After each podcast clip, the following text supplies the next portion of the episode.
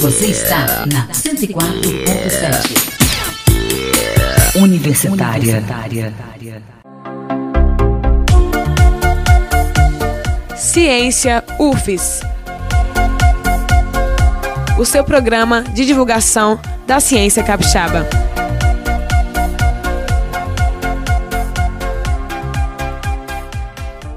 Ouvintes da Rádio Universitária, eu sou Hélio Marchioli, estamos no ar com mais um programa Ciência UFES, um programa de divulgação da ciência, das pesquisas e das ações da UFES que tem um impacto direto na sua vida, um impacto direto na vida das pessoas, toda sexta-feira, às 10 da manhã, aqui na Rádio Universitária FM 104.7 o seu bate-papo semanal com a ciência e você sempre meu convidado especial.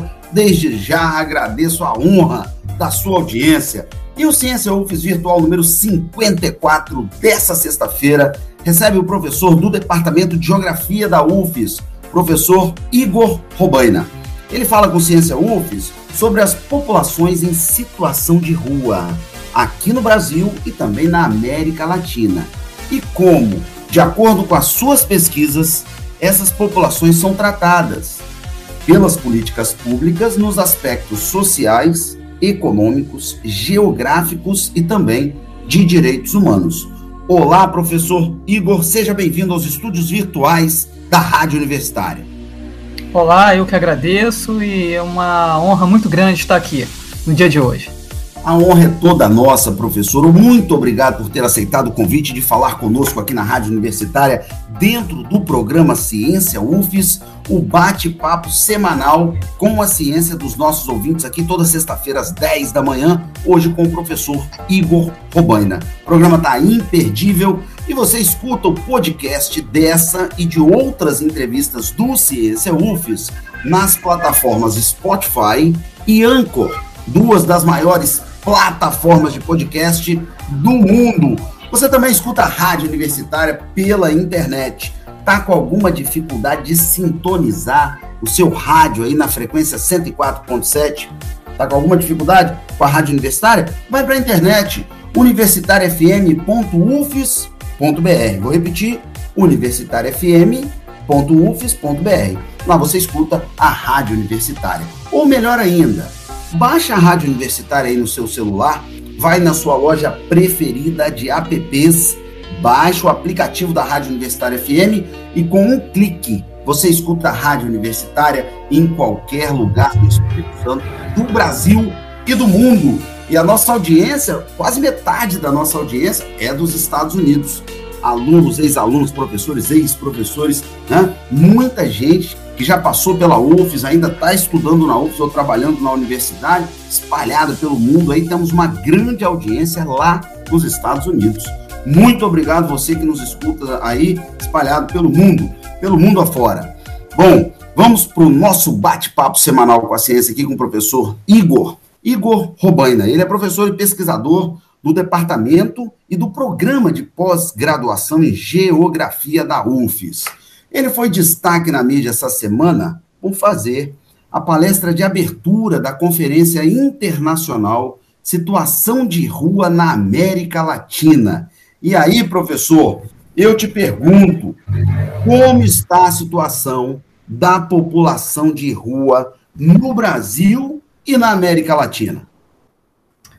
Então, essa é uma questão muito sensível, né? E muito complicada, porque nós estamos lidando com a população de um modo geral, né? São, quando falamos população em situação de rua, estamos diante de cidadãos, né? Como eu, como você, como todos os ouvintes, né? Da rádio.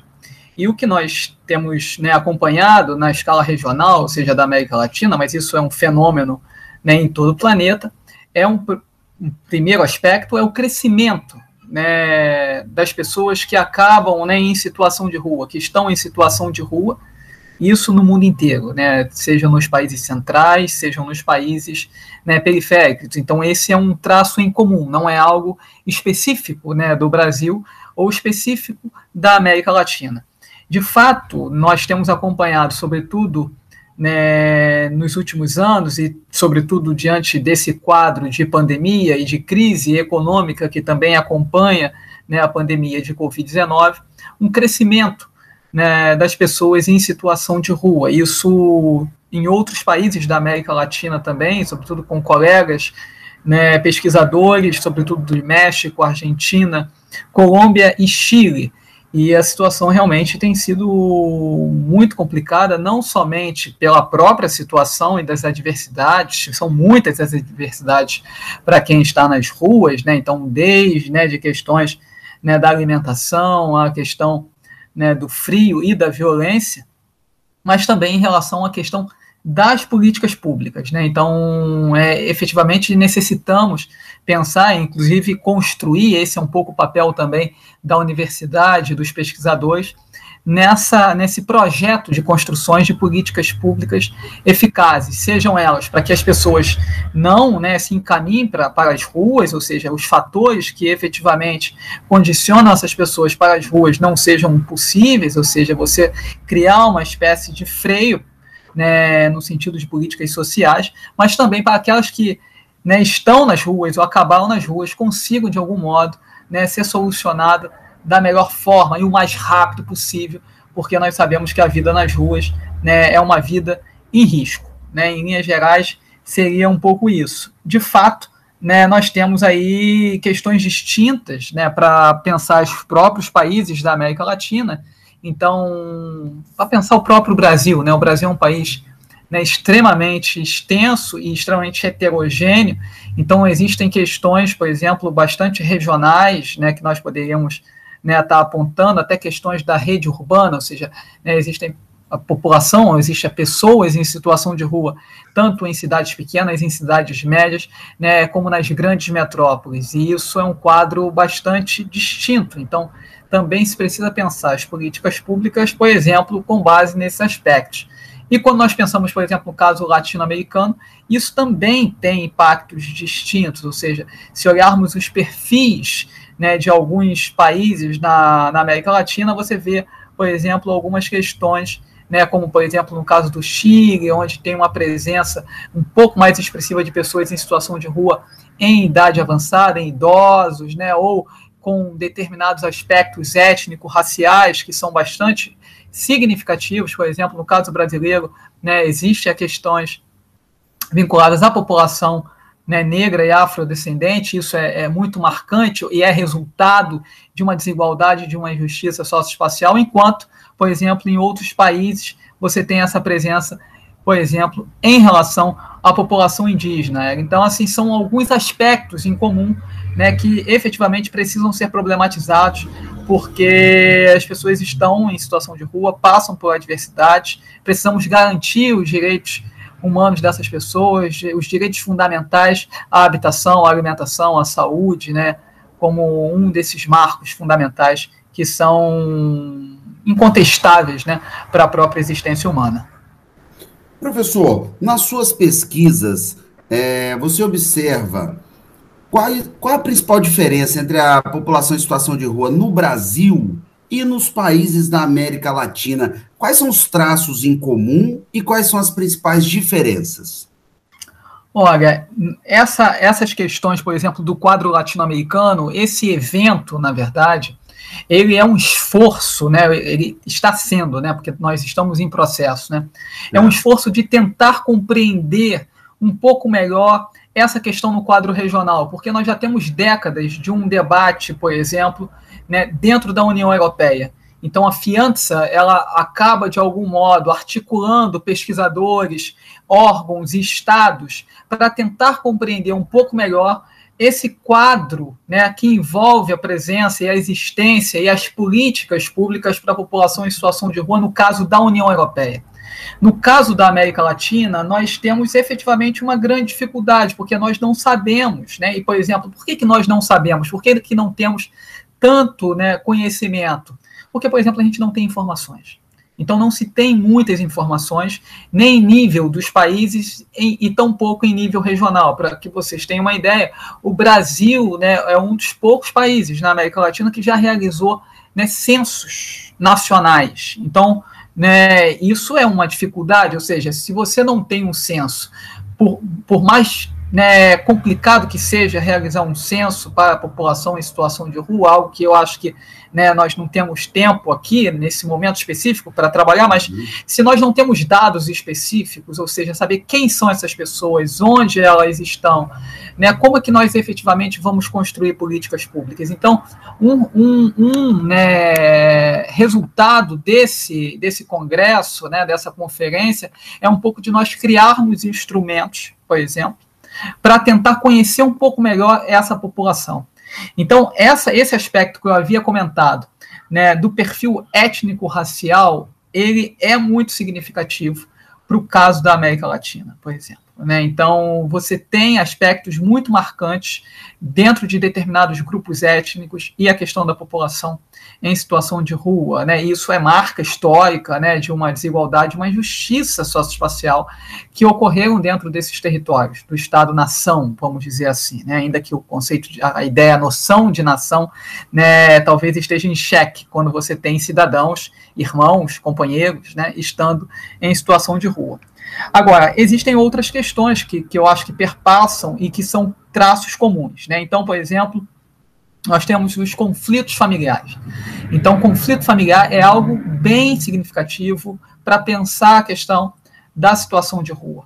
Agora, tem outras questões que são importantes serem ditas, por exemplo, e que é muito comum, por exemplo, Brasil, Colômbia, por exemplo, e México, né, que é a questão das substâncias né, que causam dependência. Então, né, tidas assim como drogas. Então, por exemplo, você tem muito forte um perfil, não que toda a população em situação de rua seja usuária dessas substâncias, não pelo contrário, isso inclusive é uma espécie de estigmatização, de preconceito, de pouco entendimento sobre o fenômeno. Mas, por exemplo, existem determinadas áreas e determinados setores dentro né, das cidades onde você tem um perfil de pessoas em situação de rua que estão vinculadas né, a essa dependência química. Isso, por exemplo, né, no caso do crack, é bastante significativo. Em partes da cidade, lógico, se nós pensarmos, por exemplo, o caso de Vitória, né, e nós estudamos isso, né, uma parte significativa da população, e isso não dá para precisar exatamente, nós até temos um estudo, até podemos falar um pouco né, sobre isso, que foi feito um estudo na Grande Vitória, né, um estudo junto com o Instituto Jones dos Santos Neves, na verdade, né, que encabeçou esse, esse estudo, né, e entidades, organizações e a própria universidade, eu estive presente né, nesse grupo de trabalho fizemos uma, uma espécie de levantamento, né, não é, foi exatamente um censo, mas foi um levantamento, e, por exemplo, lá se demarca, né, não são todas as pessoas, né, ou não é sequer majoritariamente, né, as pessoas utilizam drogas, né, ou substâncias que causam dependência, no caso especificamente o crack, mas a questão de substâncias químicas é algo bastante interessantes para ser pensado, inclusive enquanto política pública. Por quê? Porque, de fato, essas pessoas acabam rompendo os vínculos sociais. Então, por exemplo, a questão né, dessas substâncias é um traço em comum. A questão da habitação, por exemplo, é um traço comum. Né? Então, as crises econômicas acabam lançando parte dessa população, sobretudo né, que não possuem recursos, sobretudo de, de âmbito habitacional, né, não conseguem manter, por exemplo, um aluguel, porque não têm um emprego, sobretudo diante de questões de desemprego e que cada vez mais crescentes no caso latino-americano, e o Brasil é um caso bastante significativo, o México também, a Argentina também acaba tendo né, esses aspectos. Então, é, é, é, muito complicado, assim, porque, na verdade, o nosso esforço é esse, assim, de tentar construir um observatório, inclusive um observatório latino-americano, para a questão da população em situação de rua na América Latina, e com esses dados, efetivamente, a gente tensionar para a construção de políticas públicas que sejam eficazes, porque o que a gente tem visto é que, do modo como está, né, as políticas públicas, né, uma expressão né, bastante comum, né, assim, por caso brasileiro, é como enxugar gelo, né, parece não fazer muito sentido, né, isso que nós estamos realizando. Então, em linhas gerais, seria isso, assim, né, de traços comuns e, e traços, né, um pouco mais, né, específicos. Talvez, né, outro traço comum seja que a maior parte da concentração desse fenômeno também estejam nas principais cidades, né, nas grandes cidades, nas metrópoles, né, por exemplo, da América Latina. Então, Rio de Janeiro, Cidade do México, Buenos Aires, Bogotá, por exemplo, tem expressões muito significativas e que ultrapassam milhares de pessoas em situação de rua, o que é bastante. São Paulo, por exemplo, né, segundo né, dados, né, chega a, a, a, próximo né, a 30 mil pessoas em situação de rua. Nós estamos falando de 30 mil pessoas, são cidades pequenas no Brasil, é um número muito significativo. E como você consegue dar conta de uma política pública em uma cidade que tem extensões de dezenas de quilômetros, por exemplo, quadrados, né, e dezenas de né, de milhares de pessoas em situação de rua. Não estamos diante de uma questão simples, mas que efetivamente precisa ser planejada e pensada em nível territorial. Perfeito, professor. Professor, o nosso programa aqui, o Ciência UFES, é um programa que leva para os nossos ouvintes as pesquisas, ações, projetos da UFES que têm um impacto direto na vida das pessoas. E a importância da universidade nesse contexto, nesse debate das questões sociais, né? Você coloca, você colocou aí que as políticas públicas são é, relegadas com relação à população em situação de rua. Não há uma política pública séria, né, virtuosa, forte para atacar esse problema, né, para enfrentar esse problema. É, eu quero te fazer uma pergunta. Qual a importância, professor, da universidade de ser esse vetor de provocação, de estudo, de análise qual o papel da universidade na direção da, de, de estabelecer uma política pública para as populações em situação de rua? Olha, essa é uma excelente pergunta, né? Eu acho que assim, eu vou, vou tentar dividi-la em três partes, né? Uma, né, especificamente, né, para pensar a questão da população em situação de rua, né, uma outra de um, de um caráter um pouco mais geral, e a outra sobre a Universidade Federal do Espírito Santo. Eu acho que é importante a gente cumprir esse papel né, e, e apontar qual é um pouco do nosso lugar como pesquisador. Uhum. Nós temos, você tem uma ideia, né, a, os desdobramentos iniciais de uma política nacional de população em situação de rua foi em 2008 e 2009. Então, nós já temos aí um atraso né, muito grande, né, se pensar que desde a década de 60, década de 70, a questão da população em situação de rua, que nem tinha esse, esse nome, né, tinham muitos outros nomes que eram nomes bastante estigmatizadores né, e de preconceitos, já você já demonstra isso, né? Então, desde a década de 50, 60, 70, você já tem isso bastante de maneira bastante significativa né, nas grandes cidades. Você vai ter 2008, 2009, por exemplo, né, a, a construção, ou pelo menos linhas gerais para a construção das políticas públicas, nós estamos em 2021 e não houve nenhum tipo de debate sobre reformulações no conjunto de ações. Então aí a gente já vê um problema né, muito grave, vamos dizer assim, sobretudo diante de um contexto de crescimento dessa população, e isso em todas as escalas, né, desde pequenas e médias cidades até as grandes metrópoles. Né, então, isso é, é, é, muito importante. Então, por exemplo, nós vemos no caso do Espírito Santo, você tem a presença da população em situação de rua, não só na Grande Vitória, mas tanto no sul do estado quanto no norte do estado, na região serrana, você tem presença, ainda que ela seja menor. Então, isso já coloca aí né, esse apontamento. Sobre né, a nossa participação, né, a participação de outros colegas, né, é, que trabalham com, com essa questão especificamente, eu acho que assim, por exemplo, eu tenho participado de, em alguma medida, por exemplo, junto com outras pesquisas, inclusive do poder público. Então, por exemplo, esse trabalho com o Instituto Jones, né, do Santos Neves, é um exemplo disso, mas nós sempre estamos junto à Defensoria Pública, né, então, dialogando né, com outros órgãos, inclusive com, com movimentos sociais, né, e outras instâncias, inclusive ações filantrópicas, em como efetivamente né, dialogar com essa questão, né? Porque resolver talvez seja um, né, algo que não é do dia para a noite. E você vê países que têm, inclusive, desigualdade, níveis de desigualdade socioeconômicas muito menores que o Brasil, que ainda assim tem um fenômeno. Então, a, a, grande questão talvez não seja né, conseguir terminar com o fenômeno, talvez seja uma coisa né, até utópica, apesar da utopia ser o, o projeto final, ou seja, que as pessoas não estejam nas ruas efetivamente, mas né, como tentar garantir que essa política seja melhor, no sentido da sua operação, seja no processo de identificação, seja na, no processo de planejamento, na construção de equipamentos, na dimensão dos serviços e em relação à própria né, forma de acompanhar e modificar conforme as dinâmicas da sociedade né, e do território vão se apresentando. Essa eu acho que é uma, uma questão importante.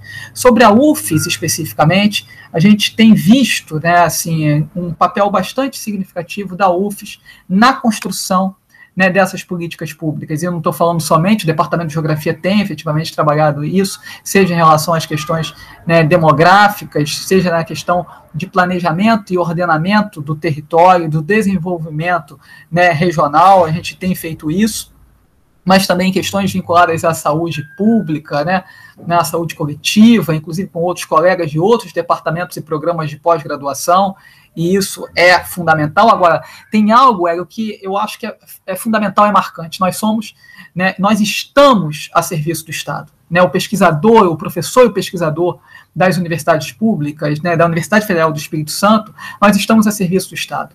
Mas para isso é preciso, de algum modo, que as prefeituras, que as secretarias, que os governos estabeleçam algum tipo de estreitamento, algum tipo de aproximação e algum tipo de demanda para nós porque é, efetivamente nós podemos dar conta, existe uma qualidade nesses intelectuais que é impressionante. Né? Professores e pesquisadores da universidade, os doutores que aqui estão, eles conseguem efetivamente dar conta de questões fundamentais no sentido de ordenamento do território, de planejamento né, regional em relação às dinâmicas sociais, socioeconômicas, culturais. Então, a quantidade, a, a, qualidade do recurso, do recurso humano que existem nas universidades públicas no Brasil e na, Univers, na Universidade Federal do Espírito Santo é assim gigantesco. E se você reunir quatro, cinco, seis professores né, de diferentes departamentos, estou falando seis, poderiam ser dez, poderiam ser vinte, professores de departamentos e programas, por exemplo, da UFES, você consegue delinear né, um planejamento para o governo do Estado do Espírito Santo ou para qualquer uma das prefeituras de maneira de, assim, de uma qualidade de excelência, e não tenha dúvida disso. Então, mas para isso nós demandamos esse tipo né, de questão. Qual, qual, é a questão? O que, que se precisa ser feito? E a universidade está aqui, efetivamente, aberta e esperando esse tipo de convite. Então, os intelectuais aguardam isso, porque a gente precisa um pouco dessas demandas também, porque nós temos as nossas questões, tem as pesquisas, mas esses grandes projetos é o que faz com que a universidade seja a universidade, e esses pesquisadores, eu não tenho dúvida, né, os nossos professores têm totais condições, por exemplo, de, ser, de serem secretários, de serem ministros, de dar conta de questões econômicas, políticas, sociais, e culturais, sem muitos problemas. A gente consegue rapidamente, o departamento de geografia, por exemplo, falo pelo departamento de geografia, né, falando né, em relação ao departamento de geografia.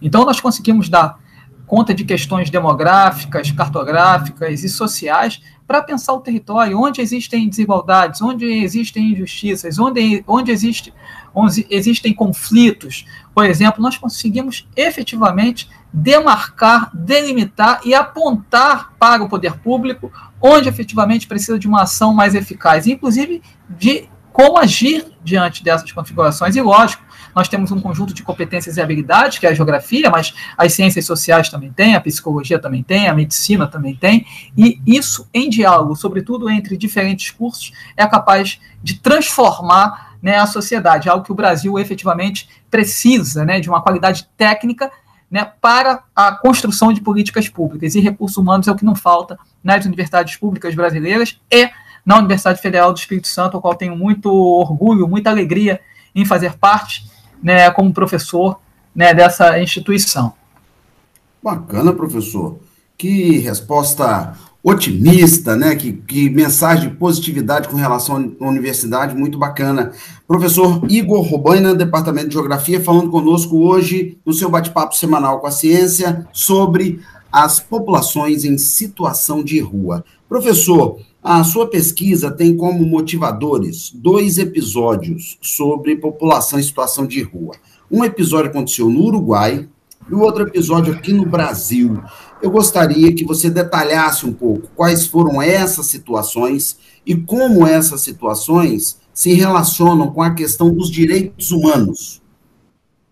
Então, é, olha, essa é uma questão delicada, né? A gente, na verdade, tem feito uma espécie de mapeamento, uma cartografia, vamos dizer assim, das violações de direitos humanos contra a população em situação de rua. Né? tanto no Brasil quanto na América Latina. É algo muito grave, porque a gente tem visto cenas, né, tanto de agressões, né, mas quanto também de assassinatos da população em situação de rua. Então, no caso uruguaio, né, foi algo muito assim, né, muito grave, porque uma pessoa em situação de rua tentou ir para um abrigo, nós tivemos, né, vocês, nós temos, acompanhamos isso, né, a chegada de algumas frentes frias muito fortes esse ano, né, vindo do sul, né, quando eu falo do sul, né, do sul da América do Sul, né, Claro.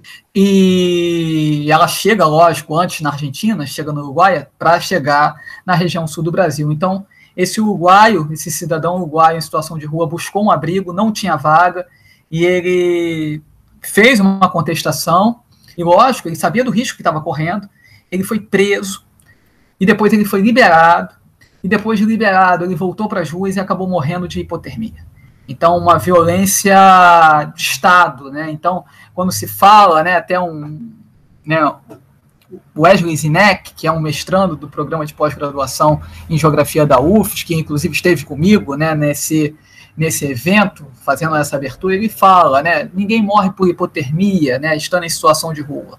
Né, você morre por hipotermia quando você vai fazer uma escalada, por exemplo, né, quando você morre de hipotermia, né, ou quando você né, afunda um barco, né, e você fica à deriva no mar, aí você morre de hipotermia. Né? Quando você morre de hipotermia em situação de rua, é um assassinato que ocorre, porque o Estado efetivamente precisava garantir que essas pessoas não morressem de frio. Então, esse é um exemplo clássico, né, o caso uruguaio.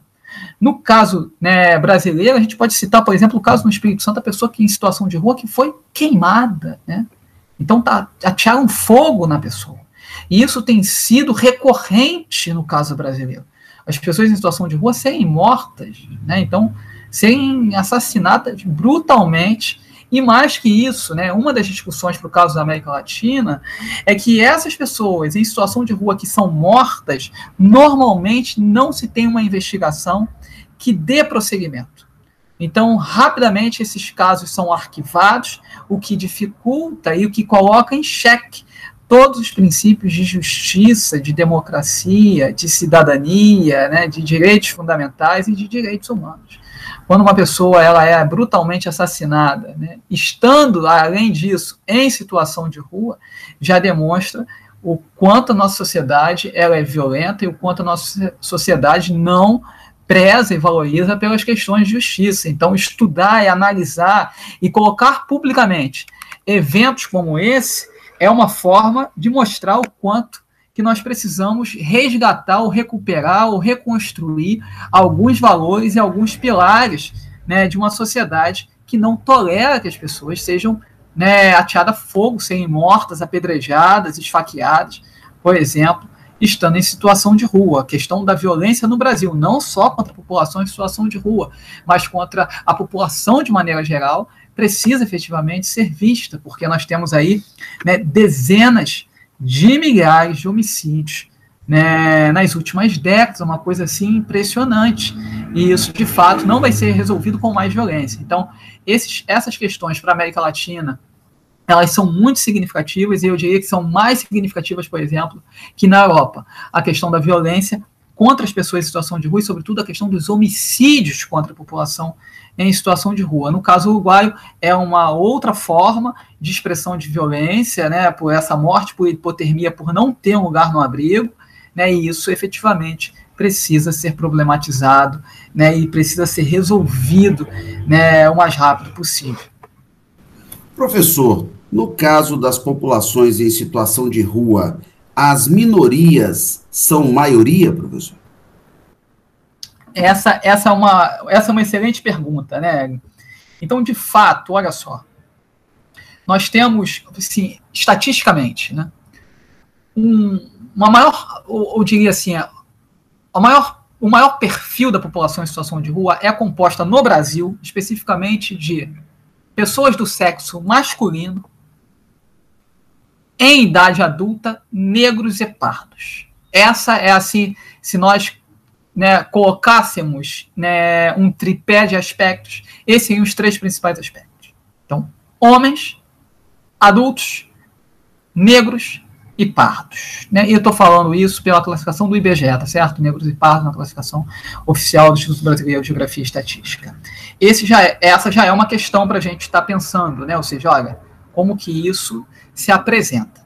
Agora, de fato, nós temos outros, né, outros perfis dentro desse segmento que precisam de atenção. E aí, na verdade, nós temos poucos, inclusive, estudos né, sobre isso, como por exemplo é o caso das mulheres em situação de rua, que inclusive nós temos pesquisas né, no departamento de geografia sobre mulheres em situação de rua, que é uma questão assim também bastante sensível, sobretudo em alguns momentos bastante grave, porque aí não é só um tipo né, de violência que é estar em situação de rua, mas essas mulheres passam por muitas questões, inclusive por questões de violência sexual, de estupro, e esses estupros né, por parte tem a ver também com pessoas que estão em situação de rua, mas por cidadãos que não estão em situação de rua. Então, por pessoas que também não estão em situação de rua. Então, tem essa questão da violência sexual contra mulheres em situação de rua, além de questões, por exemplo, de gravidez e a questão de como se, se, se acolhe essas mulheres que estão em situação de rua, estão grávidas, por exemplo.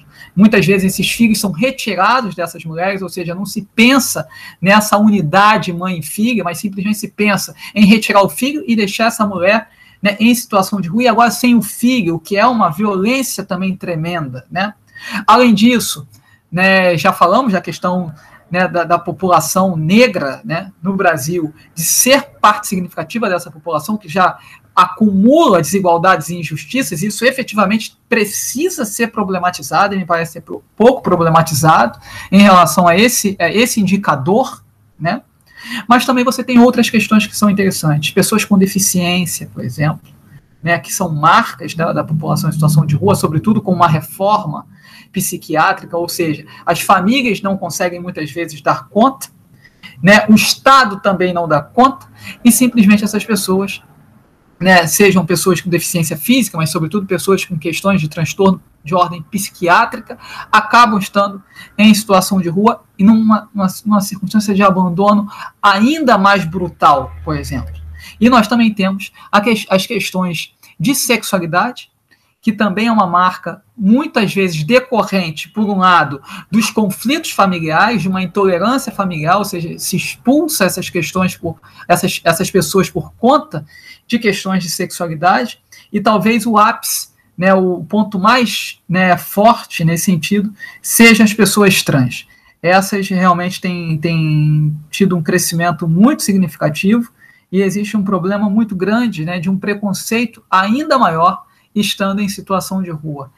Né? Então, de uma brutalidade, uma perversidade, que isso merece, de fato, né, ser analisado, ser pesquisado e, sobretudo, talvez de políticas, isso é uma discussão importante, inclusive entre os colegas, de políticas públicas específicas. Isso acho que vale a pena a gente comentar aqui, Hélio, mesmo que de maneira breve. Nós, às vezes, tratamos a população em situação de rua como se fossem todos exatamente iguais. E aí, na verdade, essas pessoas são extremamente heterogêneas e precisam efetivamente de aspectos de políticas públicas que são muito distintos. Enquanto para uns a questão habitacional ou a questão de um emprego resolve de fato e a pessoa consegue retornar aquilo que se espera de um padrão, né? Eu estou falando de um marco de política pública que espera que a pessoa retorne, que ela saia das ruas e que ela volte a ter uma espécie de vida padrão, ainda que se possa ter um conjunto de contestações sobre isso, mas, por exemplo, dentro da lógica de uma política pública que pense assim. Mas para outros, nós estamos falando de, um, de uma forma de aproximação de proteção da família, pessoas que precisam efetivamente de uma proteção familiar, que precisam de uma ajuda médica, né, de uma questão de saúde, efetivamente, para que se tenha algum tipo de apoio, porque caso contrário a pessoa vai estar lá, é o caso das pessoas que têm transtorno de ordem psiquiátrica. Então, as pessoas estão abandonadas né, nas ruas. Então, você veja, né? E aí você tem outras pessoas que precisam de questões que estão vinculadas à educação, pessoas que, por exemplo, precisam de saúde pública, mas no sentido da dependência química, por exemplo, né, de vínculos e, e de elos com a própria cidade, e sem comentar algo, Hélio, que é algo que parece inacreditável no Brasil, mas nós temos, que são pessoas em situação de rua de segunda geração. O que, que significa? Que pais e mães estiveram em situação de rua, muitos nasceram em situação de rua, tá certo? E que continuam em situação de rua. Essa é uma marca da brutalidade, de algum modo, como a sociedade brasileira se organiza. Pessoas que já nasceram em situação de rua. Então, para você ver que não. É, parece muito simples, às vezes, quando as pessoas falam, né? Não, não dá isso, não dá aquilo, não ajuda, né? Como não ajuda, né? Assim, né? São cidadãos como nós, as pessoas nasceram em situação de rua. Imagina a gente nascendo em situação de rua. Imagina a gente diante de um contexto extremamente adverso, perdemos emprego, perdemos casa, fomos expulsos. Não podemos esquecer que existem outras lógicas de conflito sobre a população em situação de rua, por exemplo, o conflito de determinadas pessoas em um determinado território, por exemplo, controlado por organizações criminosas que expulsam essas pessoas.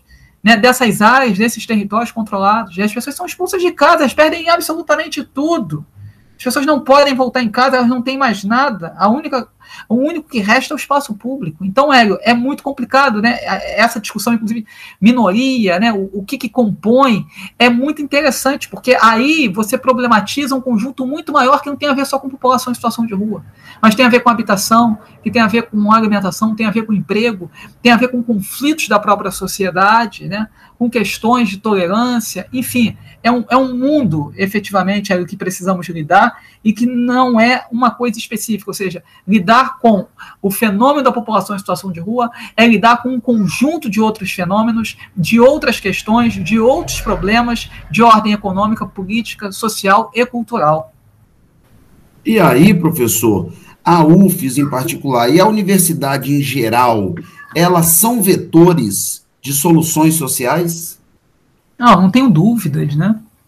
Eu não tenho dúvidas. Então, por exemplo, né, algo né, bastante significativo a pensar, por exemplo, é que as prefeituras, né, e a prefeitura de Vitória, por exemplo, tem muitos dados, né?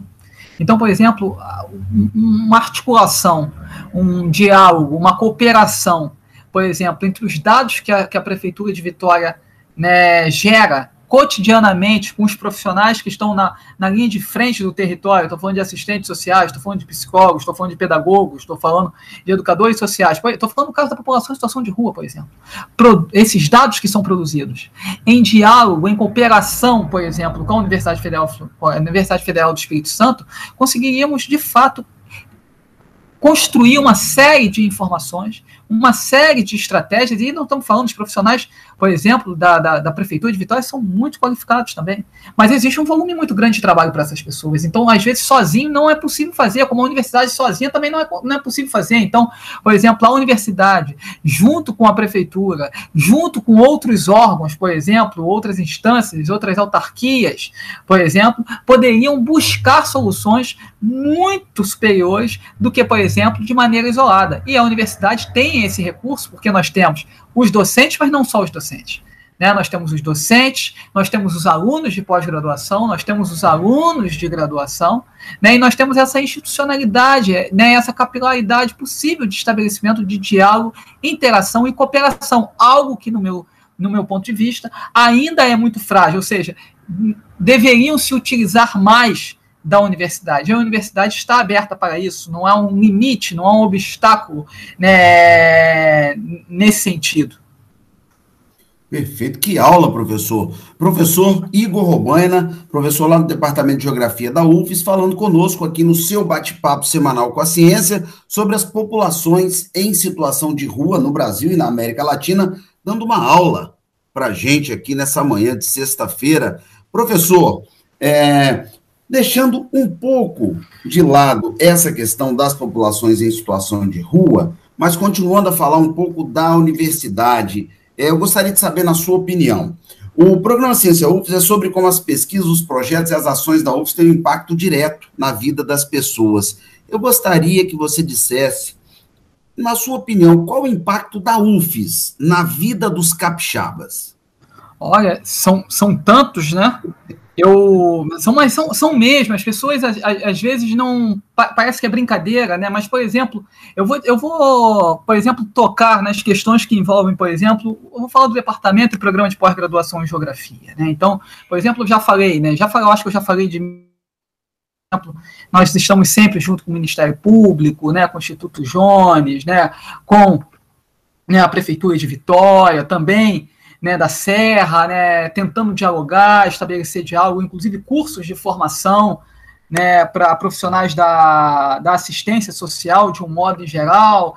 Então, por exemplo, esse é um aspecto, né? Mas, por exemplo, temos colegas né, na geografia que lidam, por exemplo, com as questões hídricas. Então, por exemplo, a água, efetivamente, que nós bebemos na cidade né, de Vitória, né, ou na região metropolitana do, do né, da Grande Vitória, né, por exemplo, tem uma série de estudos para saber como é que está o fluxo de vazão, como que na verdade se comporta essas dinâmicas em relação, por exemplo, à questão da qualidade da água, em relação à quantidade de água, em relação à necessidade de conservação, por exemplo, de determinadas áreas ambientais. Outros colegas pensam efetivamente como que tem ocorrido o processo de fluxo e dinâmica da população no estado do Espírito Santo, quais são os municípios efetivamente né, que ganham população, quais são que perdem população, como que está as dinâmicas de fluxo de trabalho, ou seja, do mercado de trabalho. Agora, recentemente, né, o professor Ednelson Dota, junto com o professor Rafael Catão e eu, né, ganhamos um, um projeto da CAPES junto com o Ministério do Desenvolvimento Social, em relação à dinâmica migratória e à questão da família e trabalho na região metropolitana da Grande Vitória. Ou seja, como é que, como é que essas famílias se organizam, como é que está a questão da migração dentro da própria Grande Vitória, é algo que a gente efetivamente sabe muito pouco. De fato, existe uma, uma migração, por exemplo, entre pessoas que saem de determinadas áreas de Vitória, ou da Serra, ou de Cariacica, ou, ou de Fundão, ou de Vila Velha, e que estão aqui, né, de fato em mobilidade. Que mobilidade é essa? Porque saber reconhecer essas mobilidades, por exemplo, vou dar um exemplo simples: reconhecer essas mobilidades e reconhecer esses fluxos é o que garante elementos para se construir, por exemplo, políticas públicas da mobilidade urbana, dos sistemas de transporte. Como operar, por exemplo, as linhas de ônibus? Não é simplesmente ter uma linha de ônibus que sai de A para B. Você precisa saber efetivamente, geograficamente, por que, que sai de A e vai até B não pode ser simplesmente um interesse empresarial. Tem que ser algo que tenha a ver com a demanda da população, dos fluxos demográficos cotidianos dentro de um, de um movimento pendular que ocorre na região metropolitana da Grande Vitória e que é um fluxo muito significativo, tanto que a gente tem apresentado, inclusive, o crescimento do problema de congestionamento urbano. E o que, que significa esse congestionamento urbano? Esse congestionamento urbano, por um lado, tem a ver com um fluxo populacional intenso que ocorre a partir de determinados né, vetores, vamos dizer, vinculados a determinados perfis em determinados territórios, e com um sistema de transporte público. Então, como, como operar um sistema de transporte público que seja mais eficaz e que garanta uma circulação maior dentro do território? Somente conhecendo quais são esses fluxos demográficos diariamente, dentro de uma questão né, cotidiana pendular, que efetivamente a gente consegue fazer um serviço, garantir um serviço melhor. E não é simplesmente uma quantidade de ônibus específicos, mas é por onde esses ônibus passam, quais os horários esses ônibus passam, além da gente pensar em outras, outras modalidades de transporte público, como é o aquaviário, ou seja, nós estamos dentro de um, uma região metropolitana, dentro de uma Bahia, né? É impossível não pensar num transporte público aquaviário, assim, é uma coisa realmente assim para se questionar. Lógico que nós já tivemos, mas agora nós estamos parados. Ah, tem um projeto, tem um projeto, né? Mas que precisa efetivamente dar conta de maneira emergencial. Além disso, de uma questão do, do transporte também, né, ferroviário, metroviário, para a questão da grande vitória. Então, esses são alguns exemplos, por exemplo, né, de como que a universidade ela pode e ela tem feito, ela tem contribuído por exemplo, a geografia tem produzido atlas, né,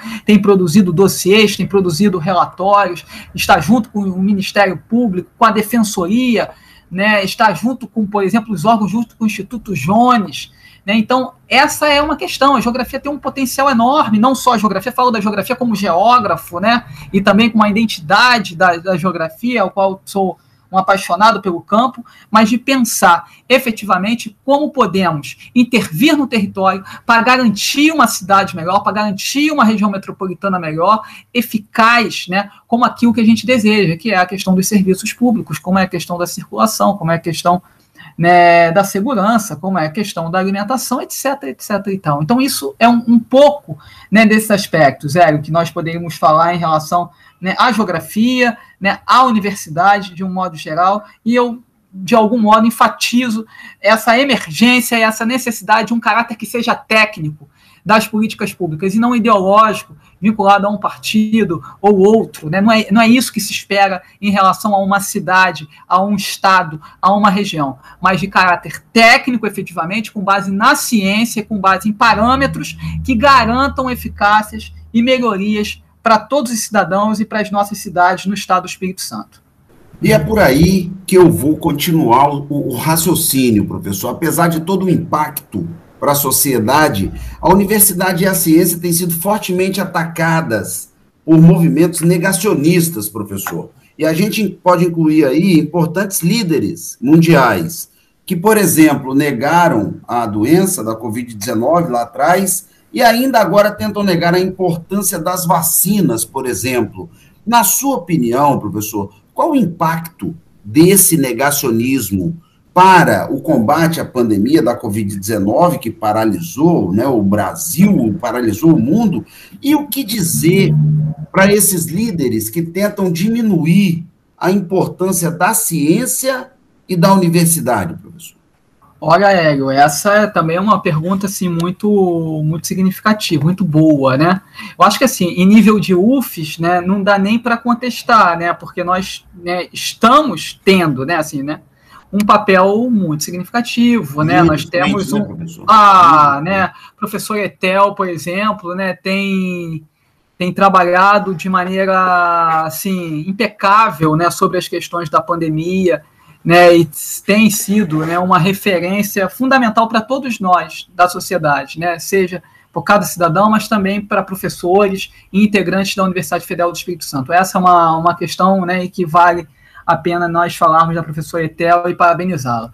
Né, de uma, eu nem a conheço pessoalmente, então para que, que fique claro, assim, não é uma questão de amizade, de proximidade, não é, né, de fato. Né. Agora, essa poderíamos, poder, poderíamos começar com a questão da Covid-19. Né? Então, por exemplo, quando se fez toda a discussão do. Assim, antes disso, acho que assim, não dá nem para contestar, Hélio, porque, olha, se o mundo está voltando aos poucos, a retomada, né? É porque foi produzido vacinas e essas vacinas foram feitas por cientistas. É, esse é o princípio básico, né? O Brasil, por exemplo, com todos os problemas, né, em um dos países que eu, eu diria, né, assim, que apresentou maior gravidade em relação à Covid-19, mas nós já estamos acompanhando uma regressão da pandemia por conta da questão da vacinação em massa. Então, isso já é incontestável.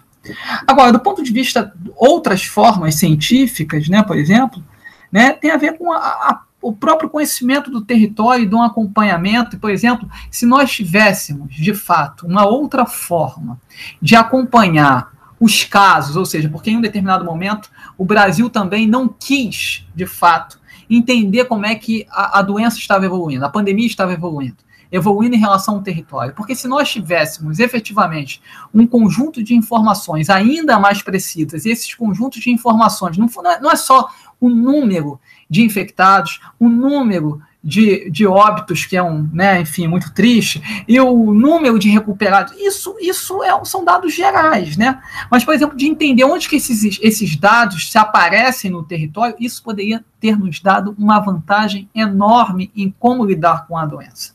Desde repensar as lógicas radicais de lockdown, tá certo? No sentido de fechar absolutamente tudo, né? E sempre, por exemplo, há uma visão irrestrita que no sentido de se usar máscara resolveria todos os problemas. Então, entendendo as lógicas do território, por exemplo, isso teria sido mais eficaz. Alguns países fizeram isso com com maior eficácia, no caso, por exemplo, alguns países da Europa, alguns países do Sudeste Asiático, por exemplo, né, conseguiram tentar fazer uma cartografia não só do número de óbitos, o número de infectados, como um número absoluto, porque isso é um dado que vale muitas vezes para a mídia, né? Mas para operar no território, isso é muito mais complexo. Então, alguns países efetivamente conseguiram acompanhar e tentar fazer mapeamentos áreas que tinham maior concentração, e inclusive gerar determinados isolamentos por determinados períodos, porque isso de fato controlava né, a epidemia, né, a pandemia, desculpa, e também de gerar flexibilizações a partir de determinadas áreas. Essa é uma questão fundamental. Estranha bastante quando se tem a negação da ciência, porque quando se nega a ciência é porque você tem outros fins e outros objetivos.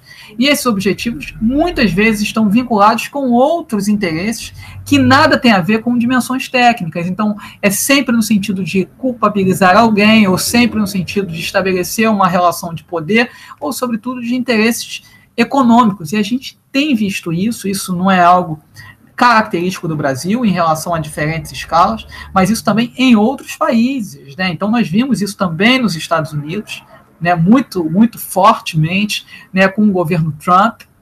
Inclusive, algumas pessoas começam né, efetivamente serem julgadas e punidas por determinados comportamentos, né, que são comportamentos anticientíficos, mas não só são anticientíficos, são anticientíficos dentro de uma responsabilidade pública, ou seja, o que, que significa ser anticientífico, ser negacionista dentro de uma responsabilidade pública? Significa que você coloca a vida de cidadãos em risco. Então, a ciência garante isso. A ciência garante um controle, um conjunto de ações que efetivamente são claros. Eles não são a verdade absoluta, porque a ciência também lida né, com a questão de um rigor, mas reconhecendo que esse rigor ele não é absoluto, porque nós não temos os, o controle de todas as variáveis né, que são possíveis, porque né, a complexidade do mundo é, é, é, muito significativa, sobretudo pensando dentro de uma ordem biológica, né, então, sobretudo de um vírus, por exemplo, um caso específico, né, mas como lidar com essas questões a ciência parece ser o melhor caminho. Não há outro caminho né, mais viável e mais seguro por mais que não seja totalmente controlado, e nós reconhecemos isso como cientistas, mas é o mais seguro, o mais eficaz e o que tem uma garantia muito maior do que simplesmente achismos né, ou questões que às vezes né, parecem operar sobre outras ordens, por exemplo, metafísicas, e que colocam a vida de muitas pessoas em risco, em morte, como aconteceu né, no Brasil e em outros países do mundo. Agora, para além da Covid, né, além da pandemia de Covid, a gente poderia pensar em qualquer outra questão de ordem social, de ordem né, econômica, de ordem ambiental, né, de ordem social, ou seja, a ciência de fato, né, ou, ou esse negacionismo da ciência é uma forma de fato de, um, de uma estratégia de controle né, sobre os corpos, né, sobre os espíritos, né, de um modo geral, sobre as emoções, né, e sobre os territórios, que não buscam, de fato, aqueles princípios que são os princípios da democracia, da justiça, da cidadania, ou seja, de tentar efetivamente construir uma sociedade justa. Então, me parece que esses movimentos, eles também têm um projeto que é um projeto da desigualdade, que é um projeto da injustiça, que é um projeto de concentração econômica, né, de falta de liberdade, inclusive, né, o que é um problema que a gente tem vivido no mundo inteiro, né, uma espécie de onda né, no mundo inteiro negacionista, né, e que a ciência acaba sofrendo com isso, inclusive em relação a recursos. Né, temos sofrido muito em relação aos recursos públicos né, no Brasil, né, como resultado disso. E eu não posso, aproveitando falando de negacionismo, eu não posso deixar de aproveitar a presença de um professor de geografia aqui no nosso programa, né, dentro desse, desse diálogo sobre negacionismo, de te fazer uma pergunta. A Terra é plana, professor? Olha, essa então é mais um desses aspectos, né? Enfim, é, a gente trabalha com imagens de satélite, né? A geografia trabalha muito com imagens de satélite, né? Então, assim, fica, fica complicado, né? Fazer uma afirmação dessa natureza, né? Tendo em vista que a gente sempre lida com essa questão das extensões e dos horizontes, né? Lógico que não, a Terra não é plana, né? E esse é um, um debate até interessante, porque que se resgata algo de centenas de séculos atrás, ainda que a discussão sobre né, a não né, a não configuração plana da Terra já é também debatida né, há milhares de anos, inclusive, né, por alguns pensadores, mas enfim, essa é mais um, é mais um desses desdobramentos, que inclusive né, é uma questão teocrática, né? não que a, a dimensão né, espiritual, né, do sagrado e do religioso tem importância, tem importância, deve ser garantida, inclusive, a liberdade religiosa né, para todos os cidadãos, né, no, no, Brasil e no mundo, de fato, né, inclusive a tolerância sobre essas práticas, algo que no Brasil também tem sido bastante difícil, sobretudo para determinados segmentos que têm sido perseguidos, né, do ponto de vista religioso e das suas práticas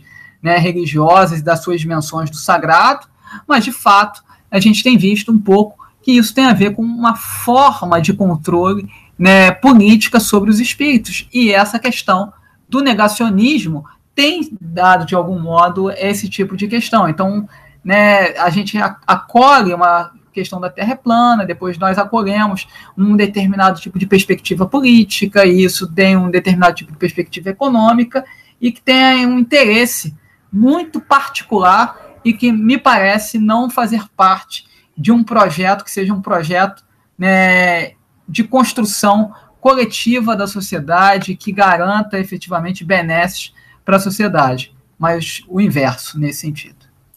Professor Igor Robaina, professor do Departamento de Geografia da UFES, conosco aqui no programa Ciência UFES, o seu bate-papo semanal com a ciência, falando sobre populações em situação de rua e também dando um panorama geral aí da geografia sobre os aspectos sociais que a gente está vivendo aí. Professor, estamos chegando ao final da nossa entrevista. Eu quero te agradecer demais a participação. Foi uma aula aqui para gente. E o programa Ciência UFS, que é um programa que leva para os nossos ouvintes as pesquisas, projetos, ações da UFS que tem um impacto direto na vida das pessoas. O programa Ciência UFS deixa o microfone aberto agora para suas considerações finais, professor. Hélio, querido, agradeço muitíssimo, foi uma alegria e uma satisfação muito grande né, estar presente, em alguma medida representar né, a geografia e mandar um grande abraço a todas as ouvintes, a todos os ouvintes, né, que acreditem na ciência, que acreditem né, na universidade, que acreditem no conhecimento científico, que sejam tolerantes, que sejam democratas, né, que sejam cidadãos, que sejam efetivamente né, sujeitos de mudança para um mundo mais justo, porque efetivamente é isso que a gente espera, é isso né, que a gente quer. Como geógrafo, como professor da Universidade Federal do Espírito Santo, estarei aqui no departamento aguardando né, essas convocatórias, essas convocações, esses chamados, né, seja do Estado, seja da sociedade civil. Você, estudante, faça o curso de geografia, você será muito feliz aqui conosco. E para todo cidadão, entre em contato conosco para resolver uma determinada questão, tirar uma dúvida. O Departamento de Geografia da Universidade Federal do Espírito Santo está aberta né, e cumpre o seu papel político-social como campo do conhecimento e lugar de transformação na partir da produção do conhecimento científico. Um grande abraço a todas e a todos. Obrigado, Hélio. Obrigado, professor. Foi uma honra recebê-lo aqui. Foi uma aula de geografia para todos nós e você falou né, especificamente das suas pesquisas na área das populações em situação de rua. Foi uma aula. Eu que agradeço a sua participação, você ter aceitado o convite aqui da Rádio Universitária e do programa Ciência UFES, programa de divulgação da ciência, das pesquisas e das ações da UFES, tem impacto direto na sua vida, um impacto direto na vida das pessoas toda sexta-feira, às 10 da manhã, aqui na Rádio Universitária FM 104.7 e hoje recebendo o professor Igor Robaina, lá do Departamento de Geografia da UFES. Muito, muito, muito obrigado mesmo, professor. Bom, o programa Ciência UFES, você escuta, perdeu alguma coisa? Perdeu parte da entrevista aqui com o professor Igor? Quer escutar novamente? Vai lá no podcast, na página do Ciência UFES, nas duas maiores plataformas de podcast do mundo. Estamos lá no Spotify e na plataforma Anchor. Vai lá, acessa a página do Ciência UFES e escuta novamente essa e todas as outras entrevistas do programa Ciência UFES. Você escuta também a rádio universitária na internet. Tá com alguma dificuldade de sintonizar seu radinho aí? Na frequência 104.7 da sua do seu FM, vai na internet universitariafm.ufes.br e você sintoniza a rádio universitária. E melhor ainda, vou convocar o professor Igor Robaina para baixar o aplicativo da Universitária FM na sua loja preferida de apps aí. Você, meu ouvinte, baixa aí o aplicativo da Universitária FM Com um clique, você vai escutar a Rádio Universitária FM em qualquer lugar do Espírito Santo, do Brasil e do mundo. Eu sou Hélio Marchione, vou ficando por aqui. Programa Ciência UFES agradece mais uma vez a presença do professor Igor Robaina e a honra da sua audiência, amigo ouvinte, grande ouvinte aqui da Rádio Universitária, sempre na audiência, me dando a honra da sua audiência toda sexta-feira às 10 da manhã, o seu bate-papo semanal com a ciência, programa Ciência UFES. Grande abraço e até a próxima.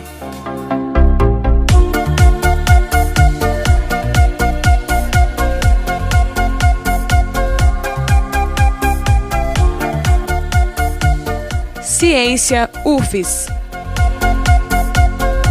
O seu programa de divulgação da ciência capixaba.